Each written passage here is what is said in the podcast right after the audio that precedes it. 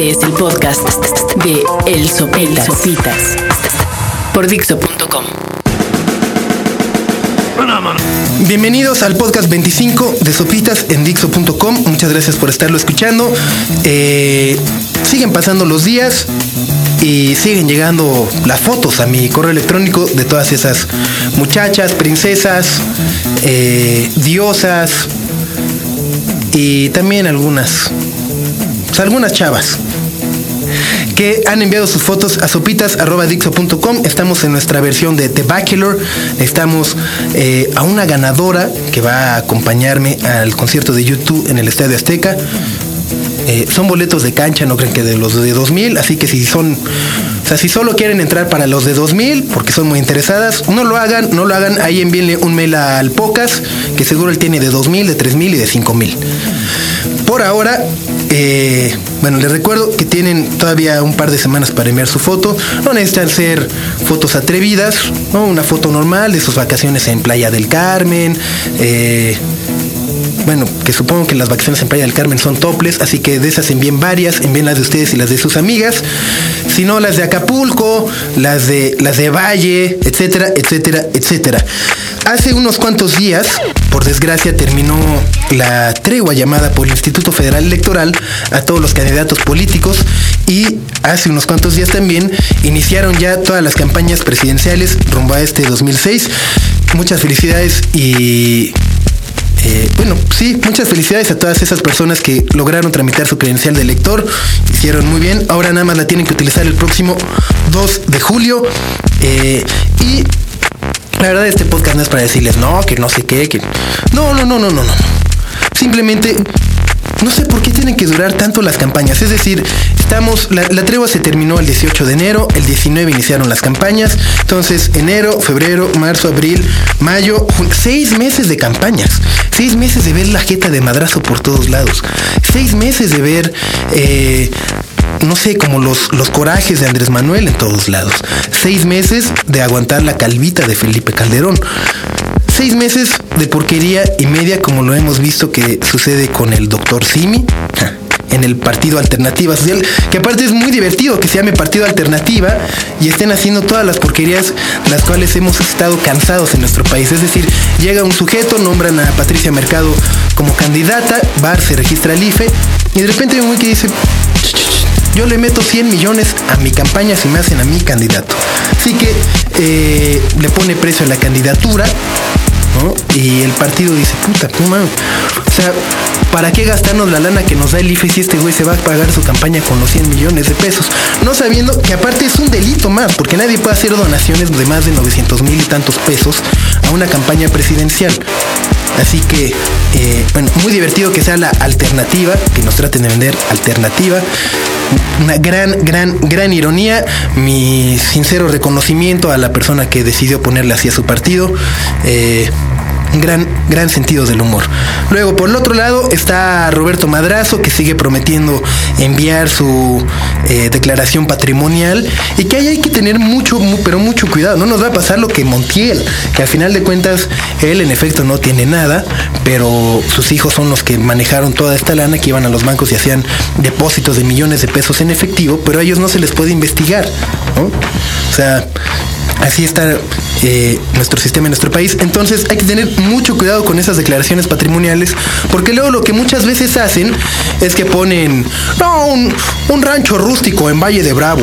No, es una casita ahí leve. Y pues, ves las fotos, ves un palacio ahí, pinche. La hacienda, el terrenito rústico acaba siendo una hacienda estilo rústico, pero que cuesta millones y millones de dólares, ¿no? Eh, que bueno. Y eh, por el otro lado, también vamos a tener unos seis meses repletos y hasta la madre de encuestas de todos lados. Vamos a leer las del Reforma, las del Universal, las de Televisa, las de TV Azteca, las de no sé dónde, las de Dixo, etcétera, etcétera, etcétera, etcétera, etcétera. Bueno, no, nosotros no vamos a hacer encuestas.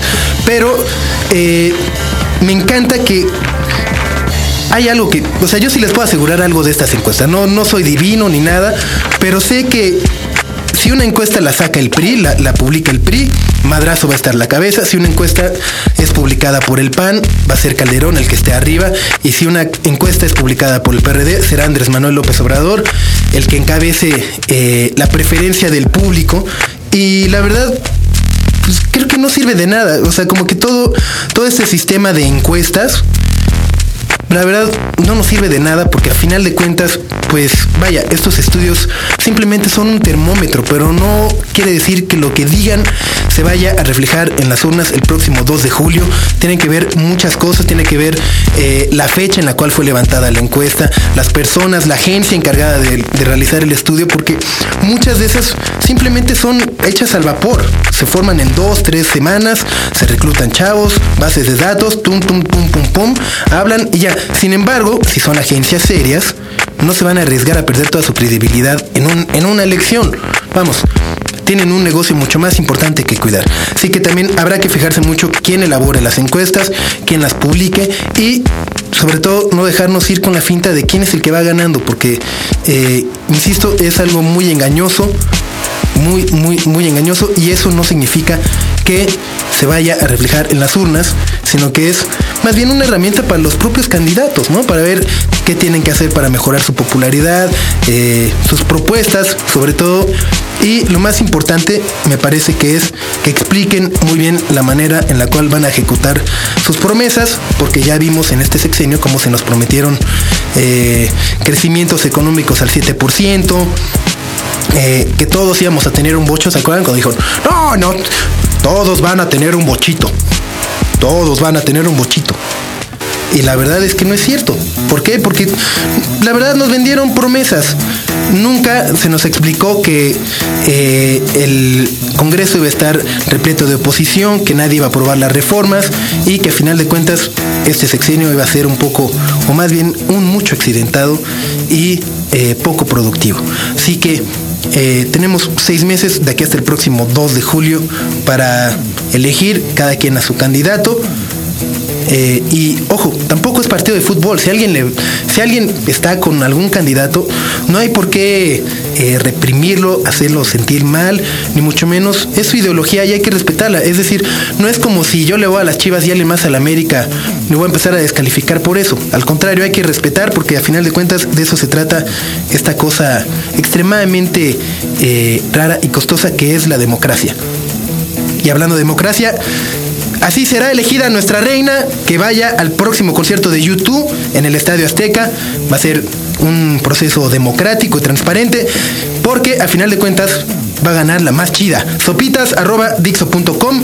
Envíen sus fotos. Aquí las esperamos, las atendemos, las contestamos. Y nuestro jurado muy especializado, que cuenta con la talla de Eric Martino, de Arturo Hernández, del Cha, eh, puro ojo clínico va a elegir a la ganadora. Muchachos, no es sexismo, pero tal vez si hubiera una mujer que hiciera podcast, haría un concurso para conseguir güeyes. Pero no, no es así. Esperemos que para la próxima visita de YouTube ya tengamos a alguien que haga podcast.